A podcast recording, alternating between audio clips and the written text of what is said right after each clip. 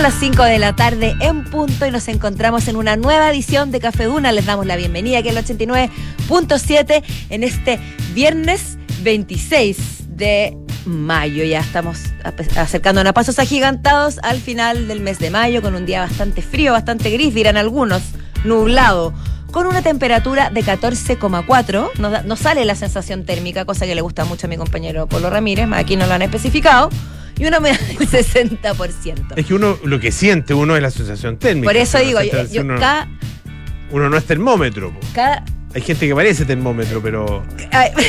¿Cómo sería la gente que parece termómetro? No, no sé en realidad. Ay, qué risa. qué risa, no Polo Ramírez. Oye, que está ahí gracioso. Hoy día anda ahí, pero ¿cómo bien? No, ya empezaste a matarme los chistes, ¿viste? ¿Viste?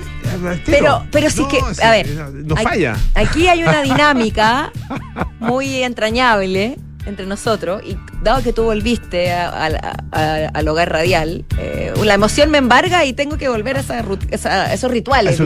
es un día gris. Es un día gris. Es un día gris, estamos de acuerdo. Es un día triste. No, no, no. No, no, necesariamente. pero puede ser triste, mucha gente le. Induce la tristeza. Induce, induce la tristeza, sí, sí. Vamos a hablar de eso. Eh, vamos a hablar de eso y vamos a hablar de otra cosa que induce la tristeza. ¿O no? Sí. Sí, no sé. A mí me da pena, sí, también me da pena. O sea, me da pena la situación, porque una, más bien, que esto se haya convertido en una realidad. ¿Y de qué estamos hablando? De hombres jóvenes que no tienen pareja ni sexo. Es una tendencia. Es una, tendencia y, una, eh, un, grupo, no sé si mayoritario, pero creciente. Sí, hay, hay, hay estudios, estudios serios, Estudios serios, todos los serios, no Sugar Daddy serio. Siempre lo digo. Sí, pues no, no, no. Lo saco en cara porque es importante subrayarlo. Eh, creo que, muestra justamente eso, que eh, hoy día, en la actualidad, eh, las y particularmente los hombres están teniendo cada vez menos relaciones y, menos pareja, menos relación de pareja, menos, menos relaciones sexuales. No dejemos, no, no reduzcamos todo al sexo.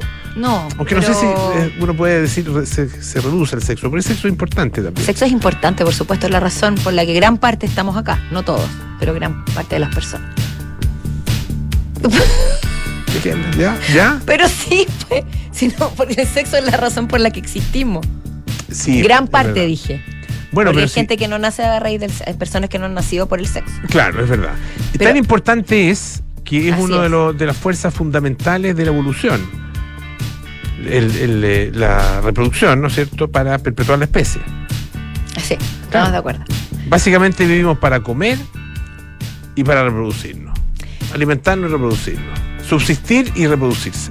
Eso es.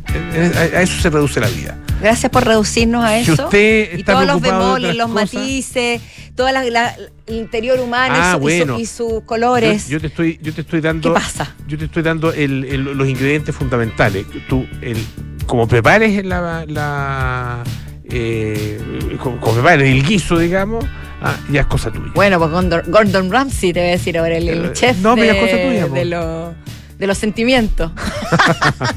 no sé si no tiene sentimientos. No, por eso. El que mata los sentimientos. Que mata los sentimientos, sí. Tú matas los chistes, Gordon Ramsay mata los sentimientos. Y tú también matas los sentimientos. No. Oye, sentimiento. Te voy a hablar de, te voy a contar lo que nos van a decir los infiltrados. Ah, más, pues, más que decir lo que nos van a, cómo se van a explayar. Que mucho más que eso.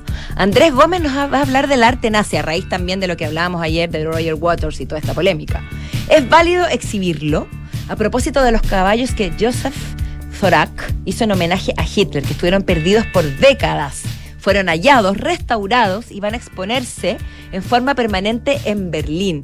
Mira, curioso porque Berlín siento yo que es de las ciudades que más se manifiestan en contra del, legado nazi, que más trabajan para. Cómo está presente, para cómo está presente. y tú, vas a Berlín y lo ves en cada esquina, mm. esa suerte como de expiación de, culpabilidad histórica, de, de sacar en de, no de sacar en cara, de dar a relucir constantemente lo que ellos lo que se vivió en ese país. Está ese tema en Berlín eh, que, es muy, muy potente. Potente, claro. Eh, y también está el tema de la presencia de, la presencia comunista, digamos. Ah, claro. Eh, y, el, y, el, y, la, huella de esa presencia del, Berlín, o sea, del, de la Alemania del Este, ah, de la Alemania de la República Democrática Alemana. República Democrática Alemana, claro, la RDA. Exacto. Y, está- y también está muy presente. O sea, están, están las- esas dos historias así, bueno, que además están vinculadas, obviamente. Por eso llama mucho Mm. la atención que vayan a restaurar una obra hecha para homenajear a, a Hitler. Claro. Es completamente paradojal. Oye, En fin. y contaste lo que nos va a traer No, Alejandro. ahora les voy a ¿no? contar. Ah. Alejandro Laluf nos trae el tráiler que, que hizo la directora Chloe Zhao, que es la directora de Nomadland, la Mm. premiada Nomadland, de la película El Diablo 4, que Alejandro le tiene especial cariño porque es, mezcla Hollywood con los videojuegos y que habría hecho el tráiler con inteligencia artificial, eso es lo que entendí. ¿O estoy inventando? Estoy mezclando. Está mezclando, está, mez- está mezclando un poquito los temas que, de los que iba a hablar Alejandro, pero Pero es que sería No lo más lógico. el trailer con inteligencia. película que hizo con inteligencia Claro. artificial. Eh, la verdad, la verdad es que no. No, no la hizo con inteligencia artificial. Puede haber utilizado Ah. inteligencia artificial para algo, ahora se está utilizando para muchas cosas. Ya, pero podría haber sido Polo. Podría ¿Qué ser. quieren sí, que quiere decir? Donde uno abre una página del, de- donde mire uno le salen con que algo es de inteligencia artificial. ¿Qué queréis que uno piense? Bueno, en fin, nos va a hablar sobre el tráiler de esta película que mezcla nuevamente videojuegos con, con el cine. A propósito de películas, te comenté que vi una, una película muy buena. El Imperio de la Luz. No, eh, no, ese te comenté. Lo hablamos. Lo hablamos, pero Asbestas, Me comentaste Asbestas, también. muy buena. Está repetitivo, Es una Polo. película española, pero te la dije al aire, no, No, no, no, conté al aire, no. No, si tienen oportunidad de verla, véanla. Eso básicamente. No sé dónde se puede ver eso, sí, pero yo la vi en, en, en una aeronave. A propósito de la de aeronave, ¿viste el tipo que abrió Oye, la puerta? yo- es como la pesadilla, uno Yo cuando... Te juro, a ver, Tú lo has pesado. No, ¿qué, qué, qué te pasa No, no, cuando, no, te, cuando cuando te instalan cerca- cerca de la puerta de emergencia? No, me preocupo, me preocupo mucho de leer ahí la, Sí. el papel, Ya. ¿no es cierto? Que, el cartón, digamos, que está ahí. Pero, pero eh, cuando uno pasa al lado de las puertas del avión, ahí me pone nervioso. Digo, esta, ¿y si, esta y si- si hago algo, y si muevo esta palanca, ¿se abrirá la puerta? Y uno empieza a pasarse todo el rollo, ¿qué puede pasar? Bueno, pasó, po. Oye, perdón, pa- vamos a contar lo que pasó para aquellos que no saben, pero qué, lin- qué lindo sentir esa empatía. A mí me pasa Mm. lo mismo, yo creo que somos muchos los que tenemos esa, no fantasía, por favor, no se asusten, pero como esa sensación de qué pasaría si aprieto este botón. Como esas cosas de tenerlo tan cerca, o que si alguien tuviera esa, os- esa osadía y llevar esos pensamientos a la realidad. Y efectivamente fue lo que pasó con este hombre de 30 años en un vuelo de la aerolínea surcoreana Asiana, que este viernes, cuando estaban a punto de aterrizar, menos mal, estaban a metros, ¿no? A metros de, Sí, de la, de la pista, de la ahí, eh, pista de aterrizaje. Estaban ahí a punto. No encontró nada mejor que abrir la puerta de emergencia cuando estaban por aterrizar y entró un chiflón del demonio Sí. Que tenía todos los pasajeros por las imágenes que están dando vueltas en las redes, como con esta, como cuando muestra esta escena de la gente que tiene viento en la cara y que, Sí. se, como que se le inflan los cachetes y, le- Sí. y el pelo se le da para arriba. Era tal cual. Todo esto lo contamos Oye. con, un, con, con cierta liviandad. ¿Por qué? Porque menos mal, no pasó nada grave. Nah, 194 pasajeros. 194 si el pasajeros, todos llegaron a salvo a tierra, pero igual algunos tuvieron problemas y los llevaron a, a la clínica, o sea, los hospitalizaron, no sé a qué nivel de gravedad, pero sí hubo algunos heridos. Yo creo que debe ser por esto mismo, porque les llegó este, este chiflón inesperado y, Y el tipo habrá el cuerpo no está de botar el avión, listo. habrá sido esa la intención o no, de botar el avión, Es que, o voy- o estaba apurado por es que estaba apurado, decir, ¿habrá sido un ataque de ansiedad? quería llegar primero a buscar su maleta antes que No entendemos, porque al parecer Sí. el tema de las maletas está crítico. oye está, está- ¿sabes Me qué? llegado, yo no he viajado, No- pero me han llegado esos comentarios. ayer o sea el, el- el- yo ya no me acuerdo cuando llegué el, lunes, el martes en la noche llegaste. no llegué el eh, miércoles en la noche el ¿En miércoles en la noche Hoy sí. que se pasó rápido la semana. Bueno, el punto es que, eh, oye, una hora eh, esperando las maletas. Salían de una así como, como, como, así por, como una, por goteo. Una maleta. Después salía otra maleta. No sé que, no, sé- no sé si había una sola persona que está. mm, Le voy a preguntar a Alejandro La Luz después que viaja mucho. Si le ha Sí. pasado lo mismo. Sí, porque Pero bueno. bueno. pero bueno, la cosa es que yo, yo intuyo que, que debe haber sido un ataque como de ansiedad irrefrenable, una cosa, eh, No, claustrofobia. o, o- o- o peor que eso, el tipo trató de botar el avión. sí, está- bueno. Pero no sé, yo no, no, no veo declaraciones al respecto. Pero sí declaraciones de los pasajeros que por supuesto pensaron que iban a morir, pensaron que iba a explotar. Imagínate. Porque más allá de que se abra y entre este viento, yo no sé qué pasa con, o sea, con la eh, presión de la cabina, A el, esa ex- altura, el oxígeno. A esa altura ya no hay problema. Ya, A esa altura ya no hay problema. Y, y por eso que el avión pudo aterrizar. Si no- Pero si eso pasa a 30.000 a 30.000 pies, o sea, a 10.000 metros de altura, yo no sé, ahí no me imagino qué puede pasar. Yo, yo supongo que se produce una despresurización eh, em, súbita, digamos, Claro. ah, eh, que genera una emergencia en el avión. Ah. Tremenda, pues. Y, y no- sé qué puede pasar con la estabilidad del avión, no sé, pues. Por, por eso, por eso me llama la atención que lo haya hecho tan cerca del aterrizaje. Habría que esperar Sí, sus es declaraciones. Algunos dicen que intentó saltar, el hombre lo- lo- fue detenido y, y me imagino que, o quizás no, esperemos que prontamente se sepa cuáles fueron sus ¿Cuál- motivos. Oye, pero llegaba el tema del avión porque te estaba contando una película. Ah, Eh, ibas a sí. alguna parte. No, Hoy eh, día eh, estoy, espe- perdón. hoy sí, no, el- es, un- es que, no, de verdad, mira, está, eh, no sé si en todas partes, esto eh, eh, es información de España, pero Apple TV, eh, Amazon, se puede ver esta película, Asbestas, una película de Rodrigo Sorogoyen, eh, y que está basada en una historia real.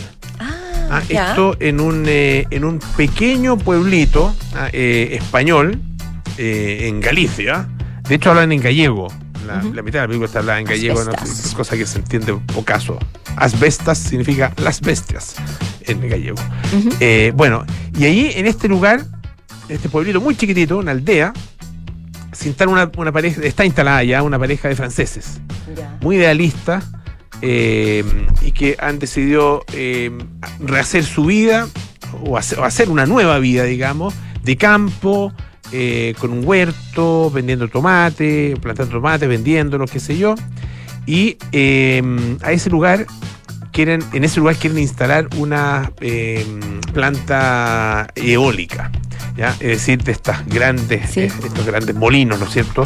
Ah, que son gigantescos, son molinos que miden como 70 metros. Como los que vemos cuando vamos camino al norte. Exactamente. Antes que- de llegar a, a los vilos, por ahí. No, han pasado los vilos, no sé. Eh, pero en esa zona hay En esa mucho. zona. Y hay- bueno, están instalados en distintos lugares. y hay, hay- hay algunos países del mundo que, que tienen un abastecimiento eléctrico. En España es muy fuerte, en países nórdicos, qué sé yo. Bueno, el tema es que, lo que- que esto eh, hay un proyecto para instalarlo y eso va a significar una, una platita ah, eh, constante y sonante para los aldeanos. Y se vota esto. Ya. Eh, son muy poquititos, son como 10. ¿ah? Y hay 8 a favor, no, son 9, 8 a favor y el voto de estos franceses en contra. Entonces se empieza a producir esta, una tensión tremenda entre los vecinos. Eh, tremenda, tremenda. Eh, y, tiene la capacidad el director de generar, además, con, unas actuaciones extraordinarias, especialmente uno de los personajes, uno de los gallegos, eh, que, que realmente te, te intimida el solo verlo. ¿Ah? Eh, y uno se puede imaginar lo que, se- lo que estaba sintiendo eh, este- esta pareja de franceses ¿ah? Eh, en relación con, la, con esta intimidación que le genera. Me da Bueno, la sensación que la película está construida como, como, en como fuego lento en ebullición, como que en es. cualquier momento va a explotar, pero Así no es. sucede. As- Así es. Ya, Ah, no sucede hasta O que sea, sucede. no, hasta que sucede, pero en el fondo no es evidente. Bueno, está basada en una historia real, Las Bestas. Ah, Ya, si, pueden, ok. si pueden ahí en cualquiera de estas plataformas, eh, Movistar Plus, pero no sé si eso está acá. no, no, Bueno, en Amazon Prime Video, eh, Apple TV, qué sé yo. Asbestas. Asbe- asbestos. Eh, Oye, me hablemos de, convenciste y me dieron muchas ganas de verla. hablemos de tristeza. ¿Quieres, quieres hablar de tristeza? Sí, ¿Sabes qué, Polo? El día está gris. Haces bien de hablar de, en hablar de tristeza. Hay que hablar del tema. Porque al parecer, dicen los expertos, una manera de combatir una tristeza particular es eh, escarbando en las tristezas anteriores, Ah, mira. reconociéndolas y diciendo cómo la enfrenté, salí de ahí, ahora también puedo.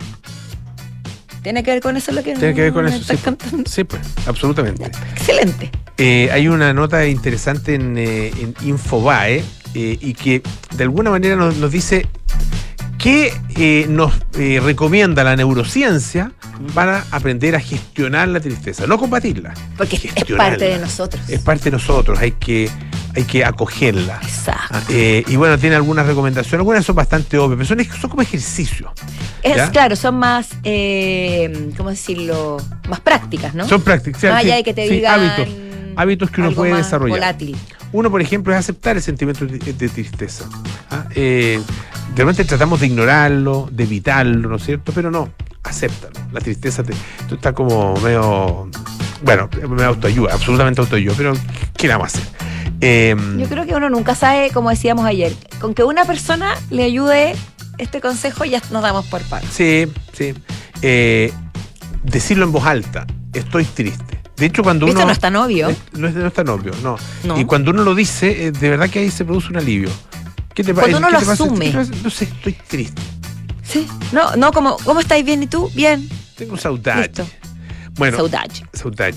Eh, esto puede ser de mucha ayuda, como también el mecanismo del llanto.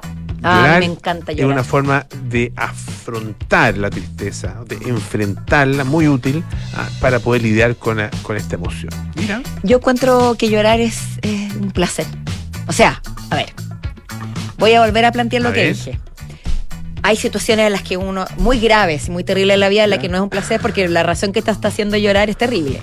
Pero en cuando ya la cosa no es, no es tan grave, digamos, llorar alivia mucho. Mm. Cuando uno tiene una impotencia, cuando tienes rabia por alguna situación, cuando te dolió algo y no eres capaz de expresarlo, o incluso cuando te emocionas de felicidad, de emoción de ver a alguien, de, qué sé yo, una canción, una película. ¿Has llorado con música o no? Sí. Siempre Lo- lloro Lo, con- comentamos esto alguna, Sí, sí, alguna yo soy vez, buena para llorar con las canciones. con las canciones. Sí. Pero no porque me evoquen algo particular, no porque me acuerde de, sino que porque me emociona que las canciones te alcancen ese nivel de belleza. Mm. A mí me salt- una vez me saltaron las lágrimas ¿Viste? en una canción. Ya, En tú me entiendes a lo que me sí. refiero. Te saltaban, Me- son pero- incontrolables. pero saltaron las lágrimas, como en los dibujos animados. Qué lindo. Sí. Lo bueno de llorar, dicen por ahí. Lo bueno de llorar. ¿Viste? Eh, oye, otro. Eh, ejercicio 2. Mantener las actividades regulares de la vida diaria. Eso es muy importante. Sí. ¿eh?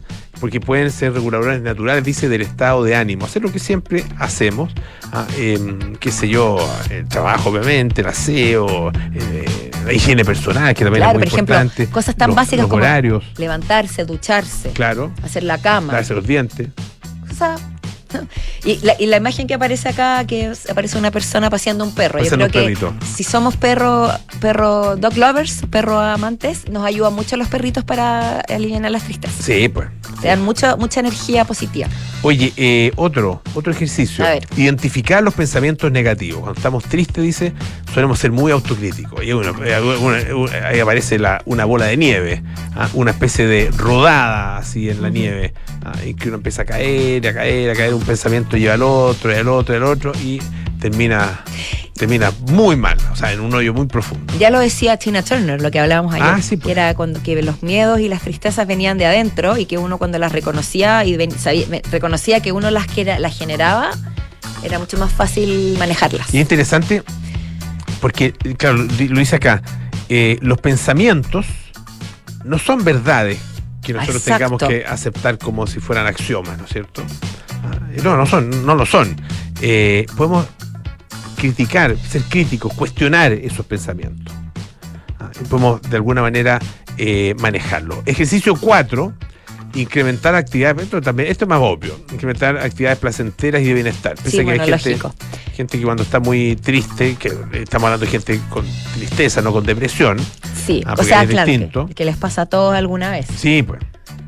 Eh, pasar más tiempo haciendo cosas que nos gusten y nos va a permitir, dice, acompañar mejor a la tristeza. Aprovechar para compartir actividades con amigos. El apoyo social es muy importante. De hecho, eh, libera muchas endorfinas, al menos eh, nosotros comentamos acá con la Pitu un artículo sobre la cuánto te hacía bien la junta con amigas, estar Ah. con tus amigas, Ya. En cuanto químicamente, neurológicamente, Mira. emocionalmente, en fin, y eso tiene mucho que ver con, con compartir socialmente. Oye, un último ejercicio que tú lo mencionabas también, eh, recordar tristezas anteriores. Ese me llamó la atención. Porque dice que es una emoción normal, frecuente, ah, y por eso podemos recordar cómo superamos periodos anteriores de, de tristeza, identificando qué fue lo que te produjo estar de esa manera, cómo sucedió, qué ocurrió después y cómo llegamos a sentirnos mejor. Siempre, no siempre, pero la mayor parte de las veces uno supera. Y uno mira para atrás y dice, uff, lo superé. Y la vida siguió y encontré mecanismos para seguir adelante. Tiene mucho que ver lo que comentas tú, Polo, con, con el clima, con la oscuridad, con lo gris. Sí, pues.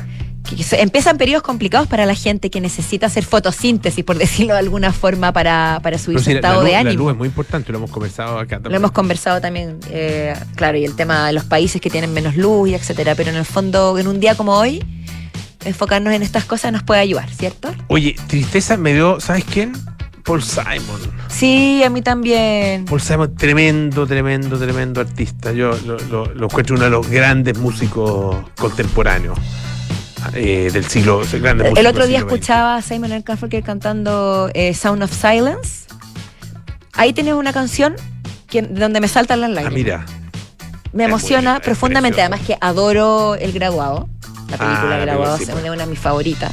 Pero esa canción la considero de una belleza, de Es un preciosa. sentimiento tremendo. Oye, eh, eh, dio una entrevista en el, el Times de Londres, en el diario Times de Londres, eh, y contó que eh, tiene un problema en, su, en uno de sus oídos. Ah, tiene un, Uf. un- un- un impedimento, digamos, de, de audición, un, problema de audición, eh, que en algún minuto él dijo, bueno, la cuestión va a pasar, ah, eh, no le dio mucha importancia en su momento, pero desgraciadamente no ha ido pasando, más bien se ha incrementado. Ujú. Ah, eh, y, y- y Paul Simon ya tiene 81 años. ¿Mm? Me golpeó ese dato. Sí, sí, como que uno lo siente, Además que como se que lo ve- veo niño se ve o sea, muy niño. joven. Se ve, es que bueno, Es que empezó muy joven. empezó muy joven Era- y tiene no cara de niño. Yo creo que cuando empezó de haber sido un quinceañero. Cuando No empieza con, con eh, sí, sí, cuando empieza con, eh, Con Art Garfunkel. Garfunkel, sí. Eh, era muy joven. Ahí de hecho tuvo éxito muy joven. Ah, y eso fue un, un- Claro. un tema. no- obviamente el éxito a esa edad no es fácil de manejar. Sí, por eso Pero yo creo que. Fíjate, desgraciadamente está con este, con este problema. Y habla de varias cosas interesantes en, eh, en, eh, en la- en el artículo. Eh, entre otras, dice que este problema eh, le impide o le dificulta, digamos, el estar en gira. Ah, ya, bueno, ya tiene sus años el hombre también, así que no es tan fácil, a los 81 años. Pero, y sobre todo, le, le, le puso una cosa: dice, hay canciones que ya, ya con esta cuestión, como que ya no tengo ni ganas de tocar. Y una es una de las canciones que a mí me gusta mucho de Paul Simon, que es You Can Call Me Out. Me, me encanta. Es muy, muy es canciones, sí. esa, esa canción entretenida. No solo buena, canción entretenida. Oye, vamos a, a- No, a sí. otra música, ¿o ¿no? Sí, sí, a una música, pero antes, Mm. aquí un- una buena persona quería, me, me dice la receta contra la tristeza, amigos, parrilla, trago y mucha música. Ah, Uno de nuestros bien. fieles auditores nos, nos mandan eh, recetas para la tristeza. y, contra la y tristeza. Café Duna. Y Café Duna. Bueno, no vamos con Paul Simon, pero igual a a nosotros lo escuchamos bastante acá. Pero sí con Adele, Ah, muy bien. que también nos habla de cómo sacar la tristeza del corazón con su canción Cry Your Heart Out.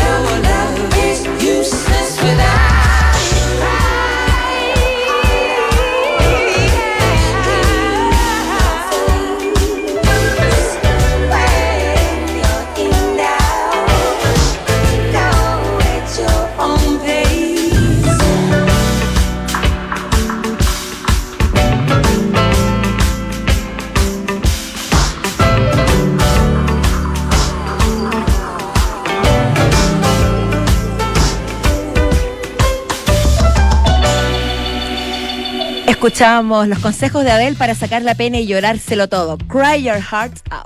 Muy en línea con lo que conversamos, por Oye, Ramírez. eh, me, me- bueno, me decía, decíamos que eh, preocupa y entristece el hecho de que haya tantos hombres jóvenes sin pareja ni sexo. No, no es que ellos no tengan, eh, digamos, eh, su aparato sexual, no se refiere a eso, Claro. sino que no tienen actividad sexual. Como- y, y que lo que se deduce es que tienen poca interacción social. Claro. Eso es, es- Hay un de ahí bien todo, ¿no? interesante en BioBio. ¿ah? Eh, y se basa bueno, en distintos estudios. Eh, uno, por ejemplo, que de Pew Research, que dice que el 60, y- más del 63% de los hombres menores de 30 años en Estados Unidos no tienen pareja. Más del 63%. Mucho. Mientras que solo el 34% de las mujeres veinteañeras estaban en esa misma situación. Una diferencia bien, eh, bien importante. Y no solo hay más jóvenes solteros, hombres jóvenes solteros, sino que muchos tampoco tienen actividad sexual. Los niveles de intimidad sexual entre géneros parece haber alcanzado un mínimo entre 30 años. O sea, se- o se la están arreglando entre hombres o se la están arreglando solos. O no se la están arreglando de ninguna manera, que también es triste. Yo creo que todos los escenarios son posibles. Todas las escenas son posibles. Sí. Sí.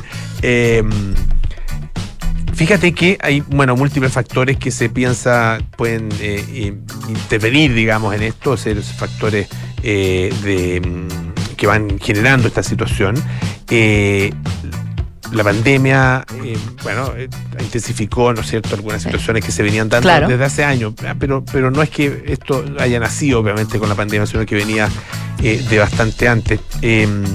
Las personas, dice la- el doctor eh, Marty Klein, que es un psicoterapeuta sexual, dice las personas ahora pasan gran parte de su tiempo libre en Internet. Eh, Es verdad, pues. Pues ahí, me- ahí me suena más. que Claro, por ahí cuando vaya siento la cosa. cuando la vida en línea se siente como una vida ah, en- en rica, digamos, con eh, los elementos suficientes, conocer gente en persona, dice él, bueno, puede parecer, ah, no sé, medio Mm. complicado. Sí, pues. Complicado, compliquete, como decía una amiga. Eh, y esto, compliqué. Eh, porque, claro, eh, y esto obviamente que genera, ¿no es cierto?, una reducción en, las en las posibilidades de encontrar pareja y la posibilidad también de tener sexo. Sexo, eso es evidente. Eh, mucha red social y mucha pornografía. Que eso Ese también te, te distorsiona la realidad en el sentido de que las expectativas o son muy altas o son muy diferentes a lo que la realidad te puede dar. Claro, fíjate ¿No? que eh, quienes, el- quienes ven pornografía, esto lo demuestran distintas investigaciones, eh, con frecuencia suelen sentir menos satisfacción en el sexo de la vida real. Y fíjate que, eh, de acuerdo con un estudio que se hizo en Estados Unidos, Reino Unido, Australia e Italia, el 70 y- entre el 76 y el 87% de los hombres de 18 a 29 años, hombres jóvenes, digamos, consumen pornografía regularmente. Ah, y esto genera, y, bueno, distintos problemas, disfunciones eréctiles, por ejemplo, ah, eh, que sea disminución de la, de la libido o la libido Ajá. ah, eh, en hombres menores de 40 años, aso- asociado justamente con el consumo frecuente de pornografía. Mira qué, qué Y interesante. hay otro elemento Ya. que tiene que ver, fíjate, con las mujeres. Siempre echándole la culpa a las mujeres. No, no es que aquí no, eh, no, aquí de verdad que no es, no es No, sí, buscar, sí, las- buscar culpa en las mujeres, pero sí un efecto de la mm, emancipación femenina. Re- rectifico lo que dije recién. te lo- te lo voy a- o sea, porque nosotros no, eh, nos pusimos en el lugar que merecemos, los hombres, Claro. pobrecillos, ahora tienen menos sexo. Eso es Sí, lo que me estás diciendo. Eso te estoy diciendo. Esto, A ver, esto de acuerdo con justifica, lo que por favor. Mira, no es, lo que, no es que lo diga yo, lo dice el, eh, el profesor Matos. Ah, eh, Mato, es- un mato, un loco. es Mato. Matos, no, el profesor Matos, eh, que es un profesor, es un investigador. Te, te busco al tiro el, el- el dato. ¿Quién es? ¿Te interesa el profesor Muestra- Matos? o muéstrame no? las credenciales porque hasta aquí me parece que el profesor Mato está diciendo una barbaridad. Bueno, no lo encuentro. Ah, Greg Matos aquí, que es psicólogo de pareja y familiar, certificado. Ok, vamos, ¿Ya? escuchémoslo. Dale. Entonces, no, Personificado dice en ti. lo- que él dice es lo siguiente, no, no soy yo. Eh, las generaciones anteriores vivieron un momento en, en su juventud, o sea, generación como la mía, por ejemplo, que la intimidad sexual era un camino común hacia el apego con mujeres que buscaban activamente una pareja romántica. ¿Ya? ¿Ya? Y que él dice que el hombre podía, lo- los hombres podrían depender de manera confiable en eh, esta inversión No lo estoy diciendo yo, lo está diciendo el profesor Matos. Una, él habla de la inversión desproporcionada a las mujeres hacia el apego emocional y sexual. ¿Ya? O sea, él describe a la mujer, a- a- No, sí, estas mujeres. tranquilo. eh, Él es que lo describe, no estoy ni. ni- Sabemos ni- que no eres, no es tu no pensamiento. Estoy, no estoy tampoco. eh, Están de acuerdo, espero. No, no. No, pero yo creo que, el, que, que efectivamente, el, sobre todo el matrimonio, eh, para generaciones anteriores, de mujeres, era el camino. No, sí es cierto, pero Eso es- y, y eso, y eso hacía que, claro, que para los hombres fuera más fácil. Hoy día, mujeres, la mujer está mucho más concentrada en su carrera profesional, ah, en su desarrollo personal, y está muy bien. Me Pero- objetivo, su objetivo, ¿no es cierto?, de distinto tipo. Y Pero me parece muy bien. Pero eso le quita, entonces, eh, a los hombres la posibilidad de tener eh, esta disponibilidad que existía en algún otro momento. Ya, Eh, esa es la tesis del señor Matos. que quiero hacer una acotación, señor Ramírez. Dígame, señor Matos, dígame. perdón, señor Ramírez. No, No, no, no, si no. estoy, estoy bromeando. Hoy que estoy bromista hoy día. No, esto es súper en serio. Pero al mismo tiempo esa emancipación, entre comillas, de la que se habla y esa liberación femenina, también va de la mano de lo sexual. Las mujeres también nos reencontramos con nuestra sexualidad y con la sexualidad no solamente para con motivos de- reproducción o de fidelidad, por ende, ahí se caería el argumento de tener menos sexo. Dice el profesor Matos, Me responde.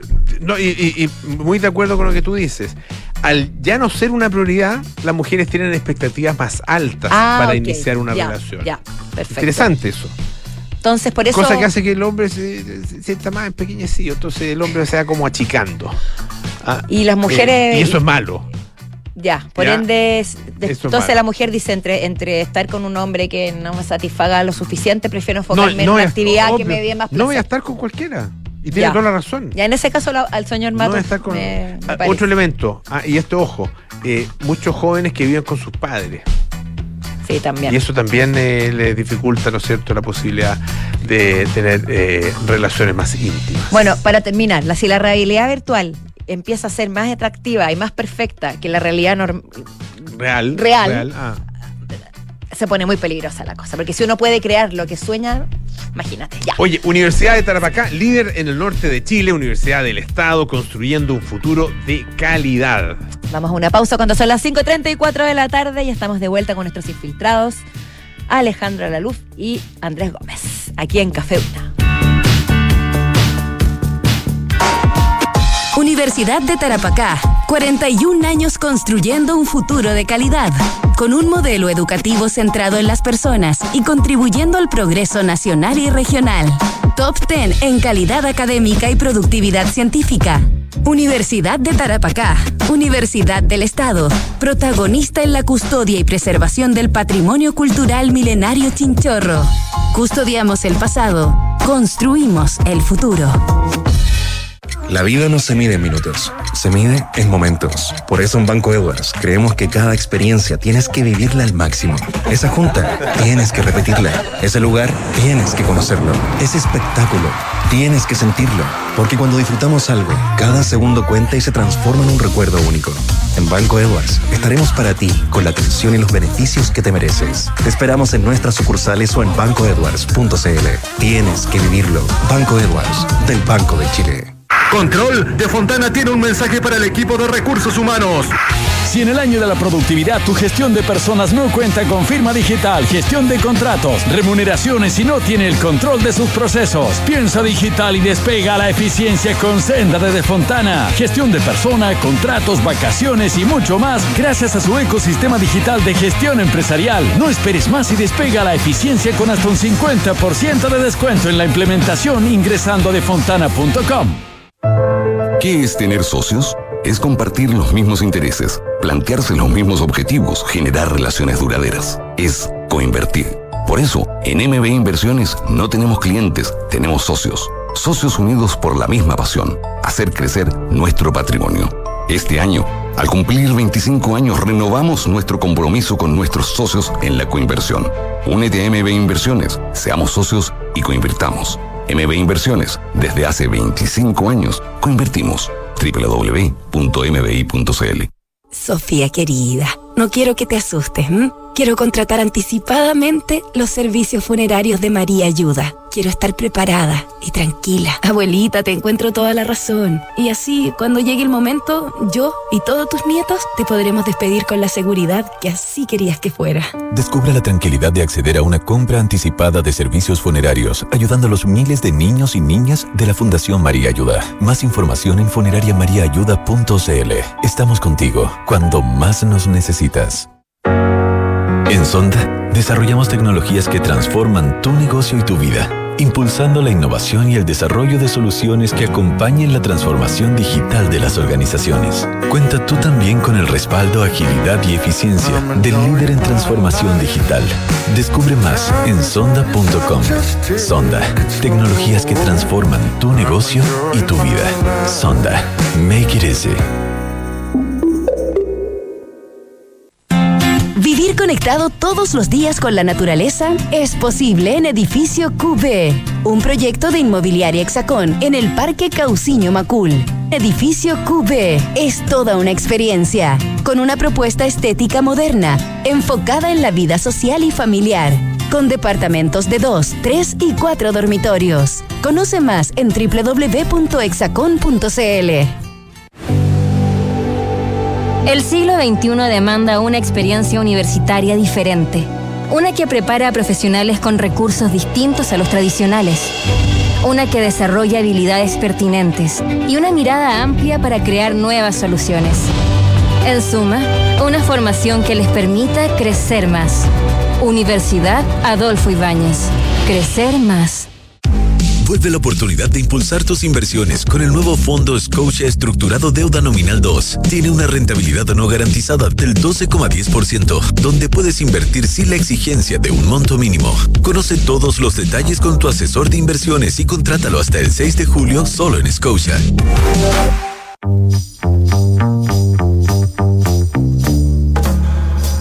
Son los infiltrados en Café Duna. Son las 5.39 de la tarde y estamos de vuelta en Café Duna con nuestros infiltrados de día viernes. Sí, señoras y señores, llegamos al final de la semana y llegamos con el espíritu en alto. Alejandra Laluf, Andrés Gómez, bienvenidos. Estaban acá Hola, ¿qué recordando bellezas italianas del cine. No sé con las que los llevó a ellos. Con el espíritu más alto aún. Estaban muy emocionados y yo quedé bastante out de la conversación. De día viernes. Claro. Alejandra No, no, no, pero esto era, era una conversación muy cultural. No era por cul- pero si yo no me estoy burlando, Sí. culturalísima. Sí. Si quieren otra, yo les puedo hablar de. Porque, porque Otra- eh, lo que pasa es que tú lo dijiste de una manera que suena re feo, como que esto- aquí nos juntamos tres hombres a hablar de mujeres. Y eso no es feo. Depende cómo Todo hablen. Bueno, muy respetuoso, Una- debo decirlo. Ensalzación al, Al cuerpo revés. femenino italiano de No, no aquella sé. época. ¿Por qué tú ves esa.? No sé, no, no sentí que había como una acusación. Pero no importa. Su- Suele sentirlo. No importa. Ale-. Alejandra Laluf, déjame decirte algo. Yo presenté, tú te, Sí. te presenté diciendo que eh, Chloe. Luis Zhao, Chloe Zhao, ahí, Chloe Zhao había hecho un tráiler con inteligencia artificial de la película. Lo- eh, fue un invento mío. sí. Pero bueno, cuéntanos tú de qué nos venía a contar. Se me mezclaron los temas, pero te para que veas que todo, temas, pero en todo lo tienes la asocio. razón, fíjate. ¿Tengo la razón? Ah. A ver, en el sentido de que hoy eh, una plataforma de inteligencia artificial tú la puedes alimentar de un cierto material audiovisual, una película, y dándole una cierta orden, esa plataforma te puede hacer, que ya existe, un resumen de ese video, o te lo puede resum- resumir entre comillas, editar de tal manera que parezca un tráiler de una película. ¿Viste? Se puede hacer de manera automática. Si no está escuchando Chloe Zhao, ya sabe que estoy dando la idea. El tema en cuestión con Chloe Zhao, que para que quienes les suena es eh, una directora de origen asiático, ¿no es cierto? Muy respetada, ganadora del Oscar. Eh, últimamente se pasó como al lado oscuro porque empezó a hacer películas de superhéroes, hizo The Eternals para la Marvel, que no le fue muy bien. En fin, está como haciendo una transición, digamos, hacia eh, temas más pop, digamos, quizás men- menos académicos, pero más pop.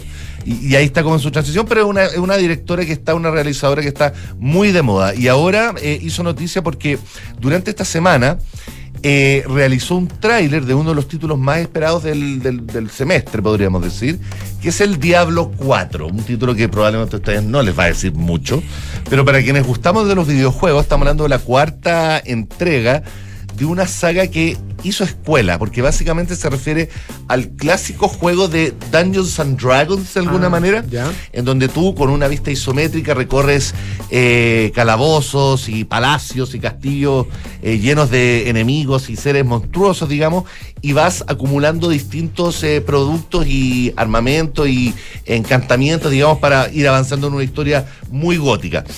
Suena un poco cliché, pero de ahí viene ese tipo de juego. Y esta cuarta parte, que se ha demorado mucho en salir, tiene una gran expectativa por parte del público. Y el hecho de que una actriz del renombre de Chloe Zhao haya hecho un, eh, un tráiler live action, o sea, con personajes de la vida real, Claro. como dice mi hijo. Como la Eh, sirenita. Claro, Para- eh, le da actual. automáticamente, digamos, un, un caché al producto, digamos, al, al juego en este caso, que va a salir el próximo mes, eh, que pocas veces se ve, digamos, en esta en este camino, en este maridaje que se produce entre Hollywood, por un lado, y con la industria de los videojuegos, que si bien van de la mano, eh, siempre han mantenido un una cierta diferencia, que cada vez se estrecha más gracias a éxitos como la película de Mario, o la de Sonic, o Detective Pikachu, que han hecho eh, o han comprobado que efectivamente material basado en videojuegos sí es rentable, sí es popular y sí genera mucha taquilla.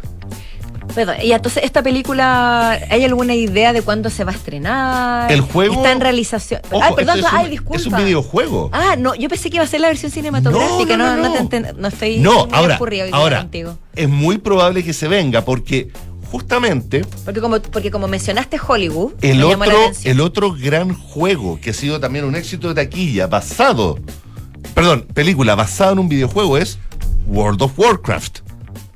Otro gran juego de la misma compañía, de Blizzard, que eh, fue dirigido por el hijo de David Bowie, Ah, mira. Dave Jones. Wow. Y la película fue, no era muy buena la película, pero fue un gran éxito. Y estamos hablando de estos típicos personajes que son estos troles versus. son eh, guerras de razas.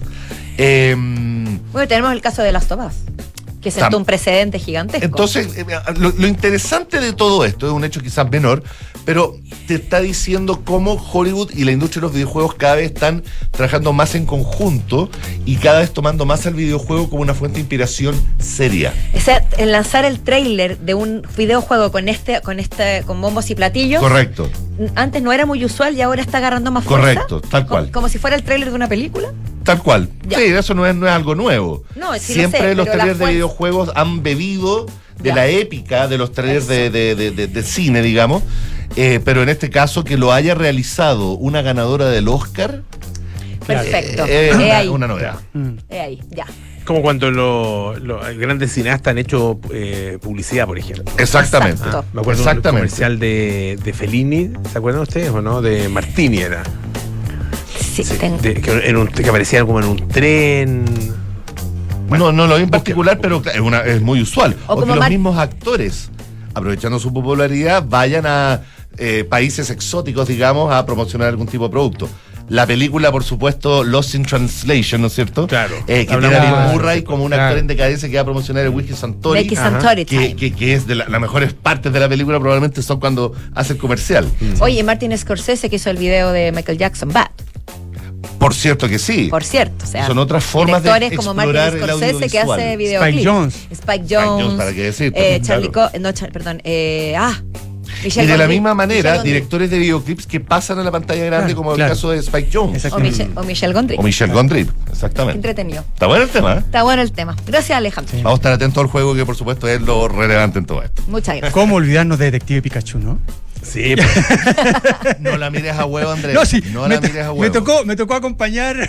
Fue una a película fenómeno. A esa, a esa, a esa película. ¿Y cómo lo pasaste? No, me entretuve. Ah, Me mira. entretuve. no puede ser peor que el espanta tiburones. Que me tocó- me tocó Qué asco de película de animación esa. Qué de asco de película, DreamWorks. qué Sí, mala, ¿eh? Claro que sí. Sí. No la vi, menos Me mal. acuerdo. Que Porque- tiburones porque- mafioso. Sí, sí, Con porque- Robert De Niro. Exacto, porque vos esponja ya. la película. Bob digo, la Esponja película maestro. Esponja. Gran Que aparece, personaje. que aparece Mitch Buchanan, ¿te acuerdas? Sí, sí, sí, sí. Ya, oye, Andrés. Pongámonos serios. Sí, pongámonos bien. Pero no perdamos el humor, No, eh, no, no, hay que No, porque después uno se ríe de cosas que no debería y uff, Ahí, claro, ahí se- de repente se producen unas mezclas media. hay que tener mucho Hay que cuidado. tener cuidado. Bueno, el tema, claro, el tema este que, que vamos a conversar no tiene, tiene menos sentido el humor. Eh, eh, es, es más, es más serio.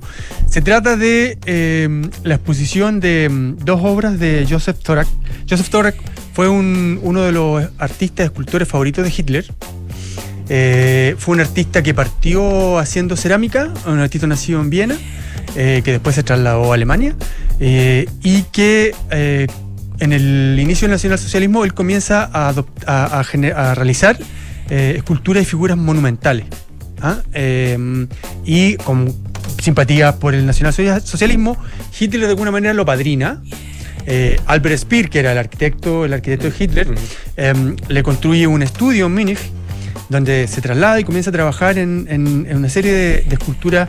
La idea era eh, crear un nuevo arte, ¿no? un nuevo arte inspirado en, en- en el ideal nacionalsocialista, en la raza aria, qué sé yo, que celebrara todo eso. Y eh, Torak hizo una, una serie de obras y dos de ellas fueron bien especiales, fueron unos caballos que, que realizó de tamaño natural eh, y que fueron instalados afuera de la Cancillería, de la Cancillería. Entonces Hitler desde su ventana podía mirarlos. Eh, estuvieron instalados ahí hasta el año, entre el 39 y el 43. El año 43 los sacaron, eh, un poco para protegerlo, y una vez que, eh, una vez que cae Alemania, quedó eso bajo, bajo, bajo poder eh, eh, soviético, y, se- y hasta el año, estuvieron como guardados en una, en una bodega hasta el año 89. El año 89 se les pierde la pista. Ya. Y fueron reencontrados, hallados el año 2015, sometidos a un proceso de, de restauración, eh, de recuperación, y ahora se van a instalar en forma más o menos definitiva, entiendo, en Berlín, en un centro de exhibiciones que se llama la Ciudadela de Spandau. No sé si lo conocen, que es un, era un- una especie de fortaleza renacentista que hoy día está, que hoy día está dedicada a, a exposición, Ya, como centro de mira. exposición. Y esta, esta, esta eh, recuperación de la obra y la reinstalación em, ha generado debate en Alemania. Eh, ¿Es válido volver a, darle difusión al arte inspirado en, en el- en la idea nazi o no? Llama mucho la atención que lo que comentábamos con el Ujú. polo al inicio, que en un lugar como Berlín, donde se respira el- la expiación, la culpa, el homenaje a todo lo que sucedió, se toma una decisión de este tipo. Eh, yo lo encuentro, yo encuentro que es meter el dedo en la llaga, yo lo encuentro complejo. No sé qué opinan ustedes. ¿no? Ya hemos discutido acá hasta qué punto llega el arte y empieza la moral. Claro. ¿Cuánto Ayer tenemos que cancelar el, ah, arte? y el, el tema de, de Roger Waters. De Roger Waters. Exactamente. Oye, que lo ¿viste que lo van a investigar? Sí, a Berlín. Sí, lo van a investigar. Sí. Lo van a investigar. No eh, solamente por, su- por, lo- por, lo- por las representaciones que hacen los conceptos, sino que también por las declaraciones que hizo sobre Claro, las víctimas. Exacto, pero en este caso. La comparación con Ana La Frank. comparación con Ana Claro, Frank. y- Esa, fue, fue muy de mal gusto. Muy de mal gusto, sí. sí. No, bueno, Claro, fue- en este caso nos, estamos, nos encontramos frente a obras eh, que, que son dentro de la historia del arte son, con- son entendidas como obras de arte, obras que celebran la belleza. Pero, pero este señor eh, Joseph Torak fue de alguna manera un artista al servicio del régimen. sí, claro. Ya. Sí, claro. Fue un artista del servicio del régimen. Sí, sí, sí. O sea, Y esta es una obra creada bajo ese. Una, una obra creada a pedido del pedido. Führer. Y en homenaje Exactamente. Y un homenaje al Führer. Es un Claro, homenaje. o sea, yo ¿cómo creo tiene poca salvación. La verdad tiene que poca sí, salvación. Sí. Ahora, Sí, pues. Lo que dicen lo- los defensores de la, de la obra y los defensores de la exposición es que eh, la obra forma parte de la historia alemana. Entonces tú no puedes barrer la historia. Se exhibe dentro del conjunto de otras obras que no va a estar ella sola, van a estar junto a otras obras que en algún minuto fueron encargadas por el poder político para, digamos, transformar el paisaje de Berlín. Y en ese contexto va a estar instalada. Y en ese contexto va a estar, digamos, eh, contextualizada, explicada dentro de una narrativa, digamos. No, no, no de una manera. gratuito. Exactamente. Pero sí. es, aunque se integre en una narrativa, no deja de ser hiriente para aquellos que todavía, para los descendientes, para la gente que aún sufre con el recuerdo de aquello. Qué difícil. Es difícil, Sí, desde luego. sí. Me hace pensar, no lo encuentro A tan ver, claro tampoco. evidentemente eh, la obra no va a estar eh, expuesta de manera pública. en No es, no es la idea hacer, eh, hacerle propaganda Claro. y reivindicar el régimen nazi. Mm. No. Eh, estas son obras que formaron parte de un momento histórico, fueron encargadas por Hitler. El, el- el artista en su minuto bueno, después de la guerra fue enjuiciado, eh, fue sometido a un proceso de desnazificación, eh, murió finalmente en el año 52. Eh, entonces va a estar un poco den- dentro de, de- de ese contexto y también, al mismo tiempo, entiendo que, que- que- que se va a contextualizar esto, también se va, o sea, no se va a omitir la historia que hay detrás del régimen nazi, que además los alemanes la tienen súper súper presente. Es que por eso digo, es que es, eso es muy delica- es muy delicado el trato que le dan, al menos en Berlín, en lo- de lo que yo he visto. Desde luego, no, claro. es claro. Ah, esto, además, esto no, Casi es que es exagerado. esto no va a estar en la vía. En cada esquina hay un. Sí, claro. No va a estar en la vía pública, recuerdo. en todo caso. Claro. Va a estar No, sí. dentro de Es este que centro esto, de ex- claro, esto expuesto, eh, sin ningún tipo de contexto eh, em, interpretativo, digamos, eh, obviamente que sería, y ahí, Claro, ahí yo estoy de acuerdo, claro. sería eh, ofen- muy ofensivo, Claro, muy sí, ofensivo sí. para, para, eh, para las víctimas, para, para las familiares de las víctimas, y, y para, para también para, eh, el- la- de alguna manera, eh, el propio, el, el- el- el alma de un país, el, Mm. el espíritu, ¿no es cierto?, democrático Ahora, de un país. quedan todavía, por ejemplo, en, en Alemania todavía quedan restos, vestigios de la ocupación soviética, por ejemplo. El que mismo los- Berlín. Sí, claro. Que, que los, que, lo- que los soviéticos Mm. Fueron también unos bárbaros cuando entraron a... Se, se según eh, eh, registros actuales de, de la invasión soviética a Alemania, se calcula que al menos los, los alemanes deben haber violado unas 200.000 mujeres. Y, y- y ahí siguen Los ahí siguen- soviéticos. los soviéticos. Los soviéticos. Perdón, dije los alemanes. Los No, alemanes, sí, no, los, los soviéticos. Los, sovi- los soviéticos Sí. violaron 200.000 mujeres alemanas al- al- en, en el- en la toma de Berlín. Entonces, Pero, perdón, pero el, el- la- el monumento que existe en Berlín, si no me equivoco, sí. que es, es un recuerdo de. No es, no es una obra hecha en un homenaje a los soviéticos, es un recuerdo de, de lo que hicieron. Claro, una liberación que también fue bárbara. O sea, a eso me refiero. También, también está ahí. Pero no es una, no es una, no es una obra, no es una escultura que homenajee a un asesino dictador, eh, qué sé yo. Por- porque no lo puedo decir de otra forma. Bueno, en fin. sí. Ya pues, don Está Andrés, para pensar. Yo pongo el gracias. tema, no, no, no estoy, no estoy, no estoy Andrés, y te lo agradecemos porque Muy- muy es muy interesante. Este va sobre mesa para el fin de semana, está Mm. bueno. Ya, bueno, Alejandro, gracias también, ¿ah? que estés muy bien. Placer, Gran fin de semana, Paulita. Gran fin de semana, muy, muy interesante la conversación como siempre. Nos volvemos a encontrar el lunes. La próxima semana estaré desde Nueva York, Estados Unidos, con una sorpresita. No, mira, ¿quién bien. como tú? ¿Quién Nos como despedimos. Ahora vienen las noticias con Max, Max Estrada y luego aire fresco con Polo Ramírez. Hasta el lunes.